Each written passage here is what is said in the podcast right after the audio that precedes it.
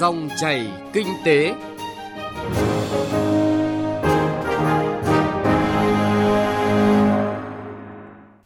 Biên tập viên Hà Nho và Bảo Ngọc xin chào quý vị và các bạn. Thưa quý vị và các bạn, trong chương trình dòng chảy kinh tế hôm nay, chúng tôi dành phần lớn thời lượng chuyển đến quý vị và các bạn về những yêu cầu và giải pháp tăng cường hiệu quả tiếp cận chính sách hỗ trợ doanh nghiệp vượt qua khó khăn của dịch COVID-19 tăng tính tiếp cận chính sách hỗ trợ vượt COVID-19 cho doanh nghiệp. Huy động nguồn lực đóng góp của doanh nghiệp và người dân qua quỹ vaccine phòng COVID-19 để sớm ổn định xã hội, tạo điều kiện phát triển kinh tế. Dịch COVID-19 ảnh hưởng lớn đến sản xuất than và điện của TKV. Đây là nội dung ở phần sau của chương trình. Trước khi đến với những nội dung vừa giới thiệu, chúng tôi điểm một số thông tin kinh tế đáng chú ý. Tin đáng chú ý về hàng hóa Việt Nam ở thị trường quốc tế, tổ chức sáng lập và chủ sở hữu cuộc thi gạo ngon nhất thế giới vừa đưa ra cảnh báo Việt Nam có thể mất quyền tham gia cuộc thi này trong những năm tới vì vi phạm bản quyền đối với thương hiệu này. Chỉ có doanh nghiệp tư nhân Hồ Quang Trí là công ty Việt Nam đầu tiên và duy nhất được ban tổ chức cho phép sử dụng thương hiệu giải thưởng quốc tế gạo ngon nhất thế giới cho mục đích tiếp thị và kinh doanh nhưng hiện có khoảng 10 công ty Việt Nam sử dụng biểu tượng thương hiệu giải thưởng gạo ngon nhất thế giới để in trên bao bì, tài liệu quảng bá trong nước và xuất khẩu mà không xin phép hay có sự đồng ý của ban tổ chức cuộc thi. Đây là hành vi sử dụng bất hợp pháp quyền sở hữu trí tuệ và các quy định của biểu trưng giải thưởng gạo ngon nhất thế giới. Để khuyến khích khách hàng giao dịch trực tuyến khi dịch bệnh COVID-19 phức tạp trở lại, các ngân hàng thương mại đã có nhiều khuyến mại và ưu đãi hấp dẫn như cộng thêm lãi suất gửi tiết kiệm online, miễn phí chuyển khoản và thanh toán hóa đơn dịch vụ cũng như mua sắm trực tuyến, không chỉ đảm bảo an toàn, tiết kiệm chi phí mà còn thúc đẩy thanh toán không tiền mặt. Theo báo cáo của vụ thanh toán Ngân hàng Nhà nước, so với cùng kỳ 3 tháng đầu năm ngoái, giao dịch qua kênh điện thoại di động tăng 78% về số lượng và 103% về giá trị. Giao dịch qua kênh QR code tăng 83% về số lượng và 146% về giá trị. Bộ Tài chính đang lấy ý kiến góp ý đối với dự thảo nghị định sửa đổi, bổ sung một số điều của các nghị định về xử phạt vi phạm hành chính trong lĩnh vực như thuế, hải quan, hóa đơn, kinh doanh bảo hiểm. Dự thảo nghị định được xây dựng dựa trên quan điểm bảo đảm tăng cường hiện đại hóa, công khai minh bạch đối với các lĩnh vực của ngành tài chính, đặc biệt là trong các lĩnh vực có tác động lớn và trực tiếp đến người dân và doanh nghiệp như thuế, hải quan. Do đó, doanh nghiệp cần tìm hiểu, nghiên cứu và đóng góp ý kiến với Bộ Tài chính để đảm bảo quyền lợi của mình. Mới đây, Ngân hàng Phát triển châu Á ADB đã ký khoản vay xanh trị giá 116 triệu đô la Mỹ với các công ty cổ phần điện gió Liên Lập, Phong Huy và Phong Nguyên để xây dựng và vận hành 3 trang trại điện gió tổng công suất 144 MW tại tỉnh Quảng Trị, Việt Nam. Dự án này sẽ làm tăng công suất điện gió của Việt Nam thêm 30%, giúp Việt Nam đáp ứng nhu cầu về năng lượng đang gia tăng nhanh chóng. Đây là khoản tài trợ đầu tiên của ADB cho một dự án điện gió ở Việt Nam được chứng nhận bởi đơn vị quản lý chương trình tiêu chuẩn và chứng nhận trái phiếu khí hậu quốc tế.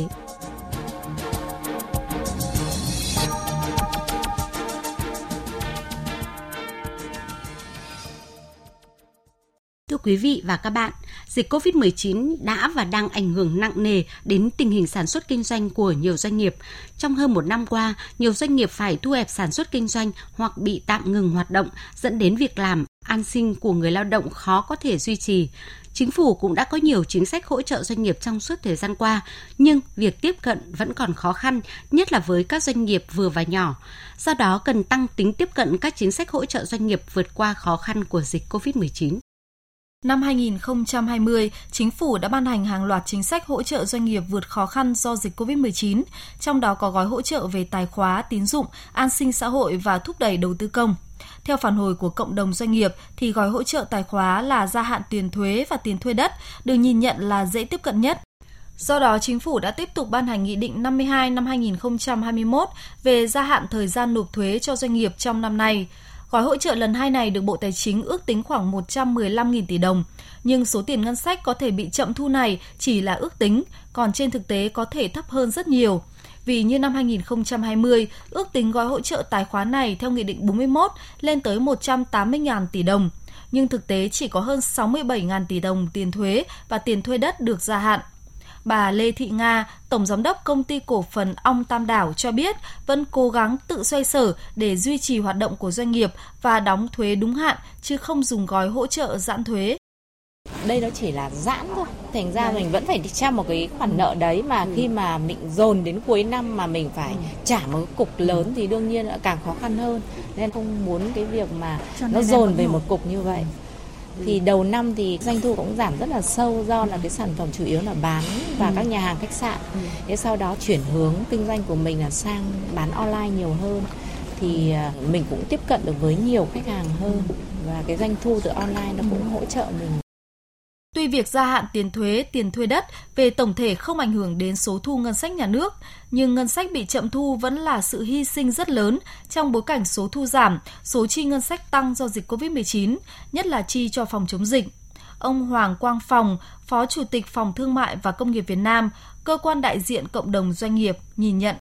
Chúng tôi đánh giá rất cao cái gói hỗ trợ lần hai. Có thể nói là một cái sự tiếp sức và cộng đồng doanh nghiệp cũng kỳ vọng vào cái việc này và để có hỗ trợ thực sự đi vào cuộc sống thì cần có một chia sẻ một cách thực chất cũng như là các cái điều kiện thụ hưởng và có cái nghiên cứu tốt ờ, làm cho cái gói hỗ trợ này kịp thời, mang cái tính hiệu quả đối với các doanh nghiệp đang bị thực sự khó khăn để làm được việc này thì các cơ quan ban ngành cũng như chính quyền địa phương cần có một cái sự khảo sát đánh giá và cung cấp thông tin một cách chính xác về các cái đối tượng phù hợp đó để cho các cơ quan thực hiện chính sách này triển khai đồng bộ và thiết thực hơn.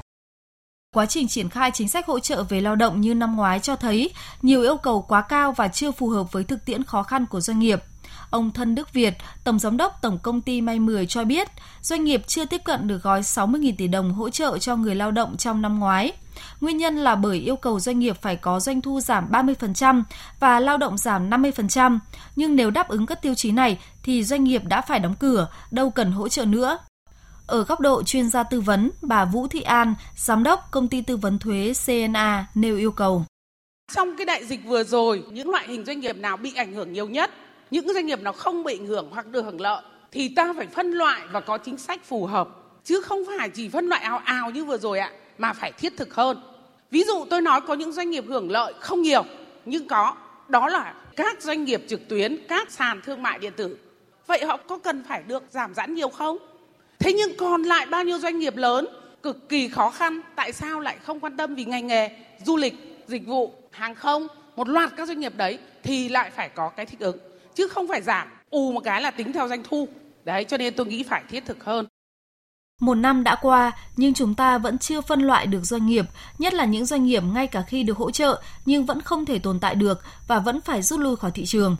Ở góc độ kinh tế là có phần lãng phí nguồn lực quốc gia. Do đó, chuyên gia kinh tế cũng khuyến nghị cần phải phân loại đối tượng hỗ trợ theo quy mô, theo ngành nghề và theo khả năng chống dịch. Các gói hỗ trợ nên tập trung vào các doanh nghiệp có khả năng hồi phục và cần hỗ trợ sao cho xứng đáng để họ có thể hồi phục và kéo theo nền kinh tế tăng trưởng. Đối với các doanh nghiệp đóng cửa dài hạn, các gói hỗ trợ phải được thực hiện khác. Đó mới là cách sử dụng hiệu quả nguồn lực hỗ trợ quốc gia trong bối cảnh bình thường mới và thực hiện mục tiêu kép vừa chống dịch vừa phát triển kinh tế đất nước.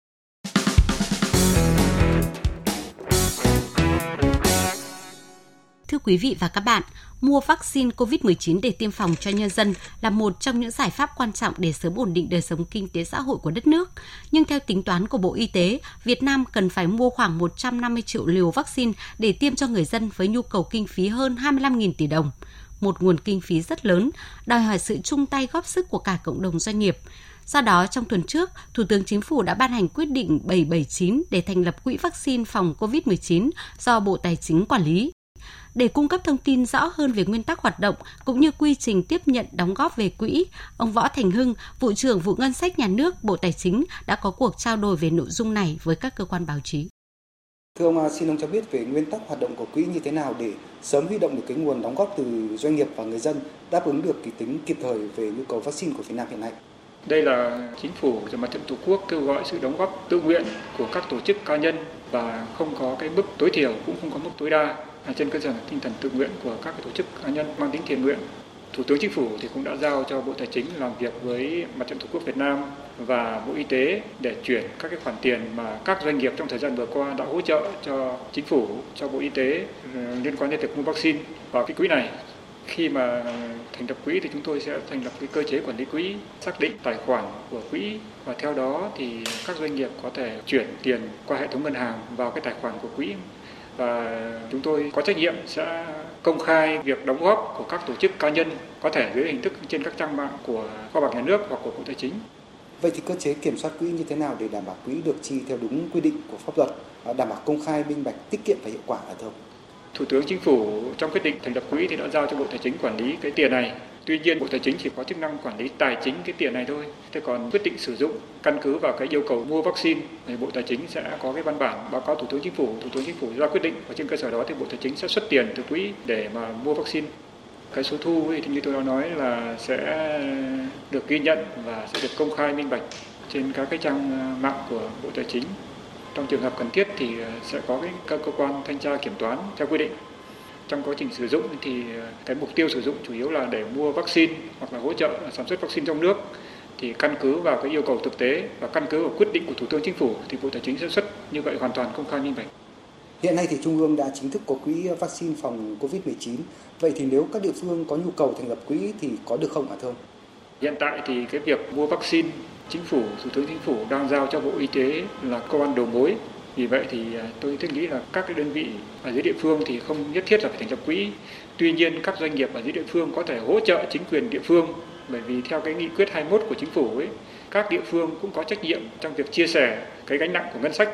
Ngân sách địa phương có cái trách nhiệm chia sẻ với ngân sách trung ương và các doanh nghiệp trên địa bàn thì có thể hỗ trợ chính quyền địa phương trong việc cái chia sẻ gánh nặng này và cái phần đóng góp của họ thì có thể đóng góp trực tiếp vào ngân sách nhà nước nhưng mà cái, cái khoản tài trợ cho ngân sách nhà nước mà không nhất thiết phải thành lập quỹ. Nếu các doanh nghiệp tham gia đóng góp vào quỹ thì người lao động trong doanh nghiệp đó có thuộc đối tượng được ưu tiên tiêm vaccine hay không? Và nếu doanh nghiệp muốn chủ động nhập khẩu vaccine thì sao ạ thưa ông? Trước hết là việc mua vaccine thì là tập trung qua Bộ Y tế. Đối tượng mua vaccine theo cái nghị quyết của chính phủ thì cũng đã xác định 9 cái nhóm đối tượng được tiêm trong thời gian đầu sau đó thì khi mà triển khai ờ, các đối tượng tiếp theo thì ờ, Bộ Y tế cũng sẽ đề xuất với chính phủ để mở rộng các nhóm đối tượng này. Trong đó có thể là người lao động ở các cái khu công nghiệp tập trung cũng là cái đối tượng sẽ được ưu tiên. Thứ nhất là vaccine là một dạng thuốc đòi hỏi phải kiểm định chặt chẽ về mặt chất lượng. Thứ hai là hiện tại đây là mặt hàng có cái mức độ khan hiếm rất là cao và thông thường thì các quốc gia, các chính phủ và các nước thì cũng giao cho một đầu mối để mua với số lượng lớn. Tại vì nếu mà các doanh nghiệp mua với số lượng lẻ thì thường là rất khó để có thể tiếp cận được cái nguồn này. Thì ờ, chính phủ thì giao cho Bộ Y tế là chủ trì. Chúng tôi có nghe một số doanh nghiệp có mong muốn là mua vaccine nhưng mà tôi cho rằng là cái đấy là khó. Tất nhiên là nếu mà doanh nghiệp có cái quan hệ có thể mua được thì cũng rất là hoan nghênh thôi. Nhưng mà các cái vaccine đấy thì theo chúng tôi mà mua về thì cũng phải qua cái kiểm định của Bộ Y tế rất là chặt chẽ. Vâng, à, xin trân trọng cảm ơn ông Võ Thành Hưng, vụ trưởng vụ ngân sách nhà nước Bộ Tài chính với những cái thông tin và chia sẻ vừa rồi. Cũng xin được lưu ý là hiện nay thì Bộ Tài chính đã mở tài khoản quỹ vaccine phòng COVID-19 tại kho bạc nhà nước và ngân hàng đầu tư và phát triển Việt Nam. À, do vậy thì doanh nghiệp và người dân có thể liên hệ với các đơn vị này để biết được cái số tài khoản và chung tay đóng góp vào quỹ vaccine phòng chống COVID-19 của chính phủ.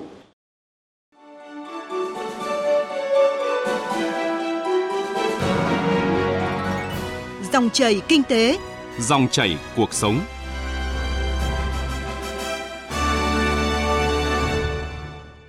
Thưa quý vị, thưa các bạn, có ít nhất 2 trong 4 lĩnh vực chính của Tập đoàn Công nghiệp Than khoáng sản Việt Nam TKV bị giảm sâu do ảnh hưởng của dịch COVID-19, đó là khai thác tiêu thụ than và sản xuất điện. Thực trạng này đòi hỏi cần những giải pháp tháo gỡ để đảm bảo hoạt động sản xuất, ổn định việc làm cho hàng vạn lao động công nhân mỏ, ngành than. Đây là những kiến nghị được lãnh đạo tập đoàn này đưa ra tại buổi làm việc với đại diện cơ quan quản lý nhà nước về lĩnh vực này do Bộ trưởng Bộ Công Thương Nguyễn Hồng Diên chủ trì ngày 28 tháng 5 năm nay. Phóng viên Nguyên Long thông tin. Báo cáo của Tập đoàn Công nghiệp Than khoáng sản Việt Nam TKV cho thấy hoạt động sản xuất và tiêu thụ than trong 4 tháng đầu năm chỉ đạt hơn 13 triệu tấn, bằng 35% kế hoạch năm và khoảng 96% so với cùng kỳ năm ngoái.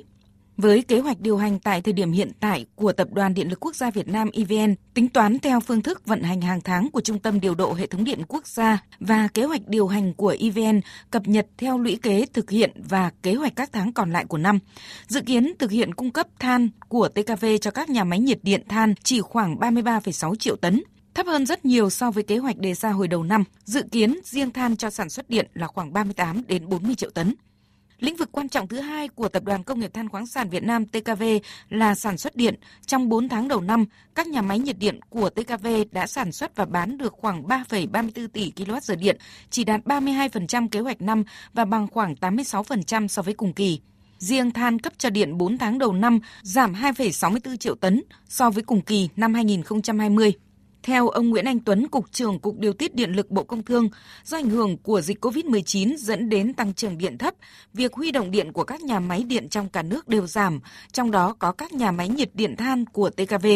Việc huy động điện từ các nhà máy nhiệt điện than từ đầu năm đến nay đạt thấp hơn so với kế hoạch khoảng 650 triệu kWh, còn do các nguồn năng lượng tái tạo vào nhiều với hơn 8.000 MW từ điện mặt trời. Tuy nhiên, từ tháng 4 đến nay, tăng trưởng điện đang ở mức cao hơn so với 3 tháng đầu năm. Nếu tiếp tục tăng trưởng ổn định và không bị ảnh hưởng mạnh bởi dịch COVID-19 đợt 4 này, khả năng khai thác điện từ nguồn nhiệt điện than vẫn có thể đạt ở mức 120 tỷ kWh trong năm 2021 như kế hoạch. Và như vậy, nhu cầu than cho sản xuất điện và nền kinh tế vẫn ở mức cao. Ông Nguyễn Anh Tuấn, Cục trưởng Cục Điều tiết Điện lực Bộ Công Thương cho biết.